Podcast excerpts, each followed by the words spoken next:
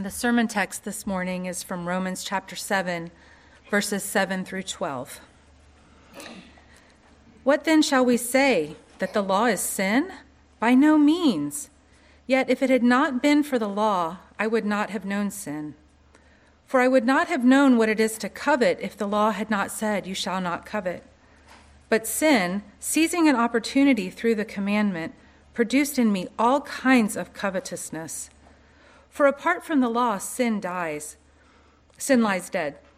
I was once alive apart from the law, but when the commandment came, sin came alive and I died. The very commandment that promised life proved to be death to me. For sin, seizing an opportunity through the commandment, deceived me, and through it killed me. So the law is holy, and the commandment is holy and righteous and good. So my family and I have really gotten into watching the uh, Andy Griffith show, and I know um, what does Andy Griffith have to have to do with Paul? Just just give me a second. Um, uh, so in this in this show, there's this this lovable yet unique uh, character named um, Barney Fife, and one of uh, one of Barney's traits, negative traits, is that. Um, if you kind of stroke his ego, uh, you can get him to say just about anything, um, even possibly even condemn others. Um, just because you get his ego going and he just starts talking and he just doesn't stop. Um, this one episode, there's this young college girl who comes to, to, town, but she's really not a young college girl. She's actually an undercover uh, reporter. And what they want to do is uh, they want to get some dirt on the sheriff, uh, Andy uh, Taylor. So um, she begins to talk to Barney, and as she talks, she keeps pulling more and more uh, information out of him uh, to the point where uh, Barney's basically shown that, hey, Andy is a bad sheriff, that he's actually evil. Uh, so much so that it's reported the DA, and they have this, this hearing, uh, and they bring Barney forward again and again. Here you, they ask him these questions, and there he goes. He's just to the point where it seems like everything he said uh, has just convicted uh, Andy, showing that he's evil. But then you hit kind of this pivot point in his conversation, uh, and it's almost like he just flips the script. He does exactly what you don't expect uh, for him to do. He actually pushes forward and shows that, hey, Andy is not evil. In fact, he's actually good, and he is a good function uh, to play uh, in this fictional town we know as Mayberry. And even in condemning, uh, Andy actually has a very good role to play because it's only by someone coming face to face with their sad, miserable state that they realize they need deliverance. Now, uh, will I admit, again, uh, Barney or the show has, uh, it pales in comparison uh, with the Apostle Paul and his argument uh, in this text. I think what you'll find in Romans 7, uh, 7 to 12, is that Paul finds himself, if you will, backed into a, a similar scenario of his own doing. it seems as if he's backed himself into a corner because just in 7, 1 through 6, he's talked about the fact that the law actually uh, produces sin, it exacerbates uh, sin. So, in light of that, you ask yourself a question which Paul is about to ask and here in just one moment. So, the law actually increases transgression, okay? Just to give you an example again, to get an idea of what this looks like, it's like when you tell your child, um, don't eat the crayon. Um, there's nothing particularly attractive about a waxy crayon uh, in your mouth. Uh, but what becomes attractive? It's the prohibition. Uh, don't eat the crayon. So all of a sudden, your child is eating this delicious uh, waxy crayon. All right? They may or may not have eaten it before, but all of a sudden, that prohibition makes that crayon a forbidden fruit, and they got a whole mouth full of it, purple, green stuff, just all over the place. Okay? The prohibition leads to transgression. Okay? Sin as Paul's going to say, actually has a role to play in this equation. But Paul does concede that the law increases transgression. Um, so, of course, Paul, as the good lawyer that he is, he expects the question that comes from this line of thinking already in Romans uh, 7 1 through 6. And the question is if the law actually increases sin, then is the law sin? Of course, for the one who wants to live free from the law and free from God's uh, regulations, it's almost like a breath uh, of fresh air. But just before that person can take a deep breath, Paul responds with an emphatic no way. The law is not sin. In fact, as going to argue in this passage, the law is good and we need the law. For the law helps us to see that we are spiritually dead and we are all in need of God's salvation. And the way Paul structure uh, his argument, he asked the question again uh, in 7a. He's, Is the law sin? And the rest of that, from 7b to verse 11, is Paul mounting his argument for the reason why the law is not sin. And then he concludes in verse 12 by showing, So then, in fact, the law is not sin, is actually holy, righteous, and good, just like God, the one from whom the law comes. So, Paul will show in this passage that we need the law. We need it. It's good, and it has a good function to play in all of our lives, driving us to the only one who is holy, who is righteous, and who is good. And Paul will show us that now in his passage. So, as you start here uh, in 7a, in light of all he said uh, previously, uh, Paul, of course, once again, I'll raise the question. He says, What shall we say then? Is the law sin? Of course it's not. No way. He responds emphatically the law is not sin. No matter how much the law actually increases transgression, all right, there's actually a clear distinguishing mark between the law and sin. The law is not sin, but Paul will actually talk about sin has a role to play with the law in that it corroborates the law. It takes it captive, if you will, to lead us into transgression. It actually hijacks the law to lead us into transgression. But Paul here will now expand on how exactly the law increases transgression, and he will bring sin into the equation to show us its role in increasing transgression. Now, uh, in verse 7b, um, Paul, says, Yet if it had not been for the law, I would not have known sin. Okay? So here Paul admits that if it were not for the law, he would not have known sin. In other words, sin revealed to him that he transgressed uh, God's law. He, re- he transgressed God's law and he was a transgressor. He knows God's righteous standard and he knows that he falls short. The law shows him that he falls short of God's righteous standard of holiness, righteousness, and goodness, which Paul does not have. Uh, but who really believes this initially, anyway, right? Uh, most of us think we're, we're good. We're just, we're pretty, we're pretty okay with the way things are going. I mean, who really believes that every inclination of the thoughts of our hearts are evil all the time? We actually have to be shown. We need some kind of external standard by which we can compare ourselves to show us that we are actually transgressors, that we fall short of God's holiness, of His righteousness, and His goodness. We need something, some standard to compare ourselves by. Um, and here's just a few examples uh, that, we can, that we see daily to help us understand exactly what Paul is talking about in this passage. Here's one you've heard um, before. Uh, the speed limit sign says 60, and we go 65. We have transgressed. Um, here are some ones that perhaps uh, hit closer to home. Um, the sign, the sample section of the grocery store says uh, one cookie per customer. We take two. Transgression. Um, at the church picnic, we're told only two meats at one time. We take three. All right? It's transgression.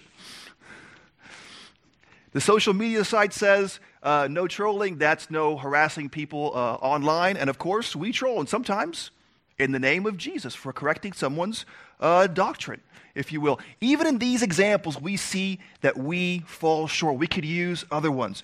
And like Paul, in this passage, the law show, shows us how short we fall of God's righteous standard. In fact, in the next uh, next part of verse 7, Paul will now specifically show us an example from Exodus 2017 about coveting. Um, if you see here, I would not have known what it is to covet if the law had said, You shall not covet. So Paul here will use the example of coveting. And what he does now is he flip flops between coveting uh, and the law. Why? Because coveting actually functions as a representation for all the law. Coveting, if you will, it's this entry point into all other kinds of sins. In and of itself, it is sin, but it leads us into all kinds of other uh, possible sins. So that's why Paul can use it as representative of the entire law. Here are just some examples. When we covet someone else's reputation, we then end up possibly slandering and gossiping about them. When we covet someone's wealth, uh, we may not end up reporting all our income on our taxes, or we perhaps claim tax breaks that we don't actually qualify for. When we covet someone else's spouse, we, sometimes, we pursue them, even if we know we're going to blow it all. Okay? Coveting leads to all kinds of other transgressions. That's why Paul can use it as a representative for the law. And even here, we are already to start, starting to see our wickedness, how far we actually fall short of the law. Coveting is a root for all kinds of sins, as Paul notes in this passage. And even here, we are beginning to see our wretchedness and how far we actually fall short of God's holiness, His righteousness, and His goodness. And now, here in verse 8, Paul goes on to say, But sin, seizing an opportunity through the commandment, produced in me all kinds of covetousness. For apart from the law, sin lies dead. This is where Paul really begins to ramp up his argument. Um, he notes that the law itself is not sin, but sin actually uses the law. It takes what is forbidden, the commandment, to actually lead us into transgression. In other words, by Paul knowing the law, he knows what's prohibited. Sin yet sin then uses that prohibition to actually lead him into transgression. So, in light of what Paul says uh, previously, Paul now begins to really clarify his argument. If you're equating sin with the law, don't do it because sin actually hijacks the law to lead us into transgression, to violate God's holy standard, uh, his righteousness, uh, if you will. The law is good, it comes from God. It has a very good function to play, as Paul will continue to elaborate on in this passage. But sin actually hijacks the law to lead us into transgression. Again, we know we're not supposed to eat the waxy crayon. There's nothing particularly attractive about a purple or green waxy crayon, right? We're not talking about um, Willy Wonka's wallpaper here where the snozzberries taste like snozzberries, right? Right, the waxy crayon tastes like wax. It's nasty. Uh, but what do we know? We know the prohibition. So we want to really eat the waxy crayon. Those of you have, who have children or uh, you've been around children, you know exactly uh, what I'm talking about. We also see this experience, however, uh, not just in us and our, in our children, but it's, it's, kind of the general uh, human experience, if you will, in the Bible and outside the Bible. I'm going to give you a couple of examples, actually, three. We see in the garden, for example, uh, Adam and Eve are told not to eat of the tree of the knowledge of good and evil. There were lots of other trees in the garden, all right? There was lots of other fruit in the garden as well. Why that one tree? Well, God said, don't eat from that tree. And what does Satan do? He takes the prohibition to lead Adam and Eve to violate God's law, all right? Sin uses the prohibition, the law, to lead us into transgression. They had a whole garden. That one particular tree was so attractive because they knew the prohibition, and Satan used the prohibition to lead them into transgression. That's why they call it a forbidden fruit. Um, Many of you know who Augustine is, the church father. He wrote uh, The City of God, he wrote uh, the Confessions. You may have heard this illustration before. Uh, but Augustine, in his Confessions, he talks about his, uh, his sinful life uh, before Christ. And he and his friends, they used to go into his neighbor's yard and they used to shake uh, the pear tree in his neighbor's yard. They would shake all the pears they could possibly shake, and then they wouldn't eat. They wouldn't even eat all of them. They would just eat a few and throw the rest to the swine. Why? It wasn't that the pear was particularly attractive uh, to Augustine. I'm sure it was delicious, but listen to what he says about the pears. I only pick them so that I might steal. I love nothing in it except the thieving. It wasn't the pear that was attractive to Augustine, it was the thieving itself. It was the do not steal aspect, the prohibition. And sin used it to tempt him, to lead him into transgression, to violate that prohibition. Um, our daughter Eunice, um, she's two years old. Uh, she's cute. She's, she's lovely. She's great. Um, so we want to protect her um, often. So we're sitting in her room, and we thought it'd be a good idea, idea to tell her, hey, don't touch the socket. Now, Granted, the socket probably would not have become attractive to her if we wouldn't have said, don't touch the socket. The moment we said, we talked, we're like, yeah, I think we should? It's like, it's a good idea. So we said, Eunice, don't touch the socket. It's dangerous. It's bad, bad. And then she looks at us, looks at the socket, looks at us, and she's watching us as her finger goes to the socket and we're like, do you see this? I mean, it's just, it becomes so attractive to her. All right? Sin uses the prohibition, the law, to lead us into transgression. All right? And this happens to all of us. It's the, Paul here is describing um, the universal human experience in light of himself, okay? And even with very good things, again, I'm going to focus here on coveting, uh, which is what Paul is, is, honing in on, even though it's representative. Uh, for the entire law. For example, um, we may even, we know we're not supposed to covet, but given our station, given where we are in life, our circumstances, uh, we may be led to covet someone else's marriage, which may seem ideal. Um, someone else's parenting, they seem like they have it all together. I promise you, once that minivan door closes, you see, in fact, it's not all together. Trust me.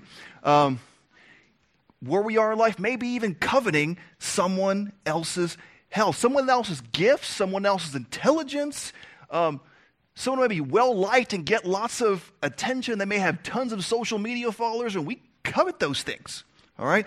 Sin uses the law, what is prohibited, to lead us into transgression. Okay? Now, I want to be clear because sin uses the law to lead us into transgression does not mean that we're not responsible. We are accountable for our sin. When we look at the law, yes, sin takes the hijacks the law and uses it for its, his, its own sinful purposes. But in that hijacking, in that corroborating, we're going to see a very good function for the law in showing us who we are. And that is ugly, wretched, and sinful, and in need of salvation. But we are culpable, and even though the law is hijacked, we are culpable for our sin. We have transgressed the law.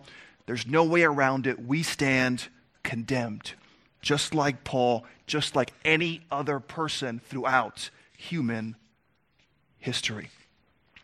And notice here what Paul says in 8, in the final part of verse 8, he says, Apart from the law, sin lies dead, okay? It's like sin was dormant before uh, the law came uh, into existence, uh, before God gave it uh, to Moses. And all of a sudden, once it comes, it's like it took an adrenaline shot, poof, and it just, it comes to life. What was once seemingly lifeless, lifeless just comes to life. It springs to life.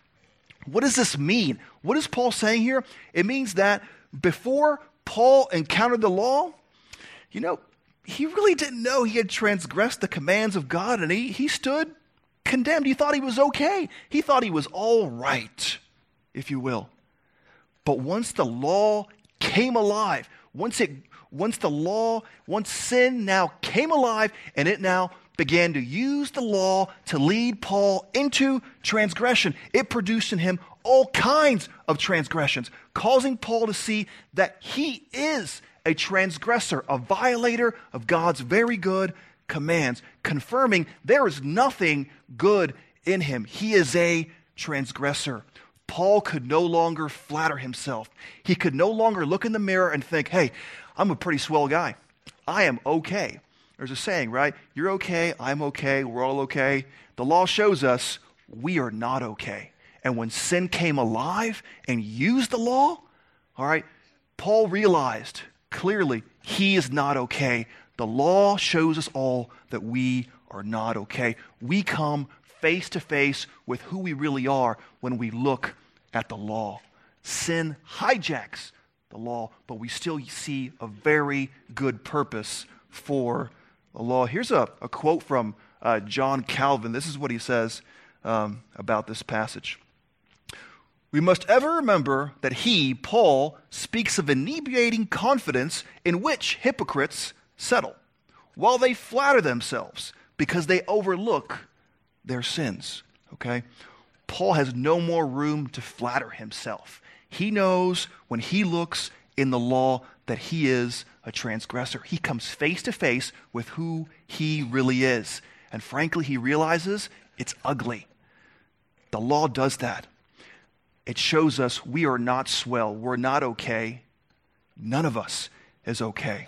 We have a sickness that's rotted us to the very core, which the law, being used by sin, exposes, showing that we, in fact, are spiritually dead. And even though, again, sin hijacks the law, we see a very good function right here in the law, leaving us, leaving us dead, right? Uh, so who's going to give us life, right? It's certainly not the law, certainly not by, by legalism. If you read verse 9, I once was alive apart from the law, but when the commandment came, sin came alive and I died, right? It's not by legalism. As much as the Jews believed the law had life giving power, okay? It actually has no power to grant us life, okay? It actually condemns us. It shows us we have no life. The law has no power on its own to give life. Now, I'm not talking about fruits of the Spirit, right? We should all seek to, to please God by the influence and leading and direction of the Spirit, okay? What Paul's talking about here is obedience, law obedience, as a way to life, which no one can obtain because when we actually look at the law, we, we realize, like Paul, that we are transgressors and we are dead, meaning spiritually dead and in need of life that comes from someone, something else, because on our own, we've got nothing and we're not okay. Now, in verse 10, Paul goes on. I mean, ideally, if we kept the law, right? Ideally, hypothetically, we would have received eternal life, but that was never God's intention. But it seems to be what Paul had in mind when he said that. If you read here, through the commandment, sin deceived him and killed him, i.e., sin, just like Satan deceived Adam and Eve in the garden by thinking they would have life if they would uh, eat true life, real life, right? If they ate of this fruit, sin deceived Paul into thinking that, hey, he could actually keep the commandment, he could keep the law, and he would have life. But instead, it killed him. He realized he was dead. Dead. If you, if you want an epitaph for this, uh, you could say something like, Here lies Paul, dead, right? Here lies all of us, spiritually dead. Um, but don't feel sorry for Paul. Um, it's actually a good thing, as Paul's going to show. This is a good function uh, of the law. Here's a quote from James uh, Montgomery uh, Boice. He says, As long as Paul thought he was doing right, he was on his way to perdition. It was only when he learned he was lost that he was ready to hear God's words about a Savior. Sin shows us who we really are. Okay?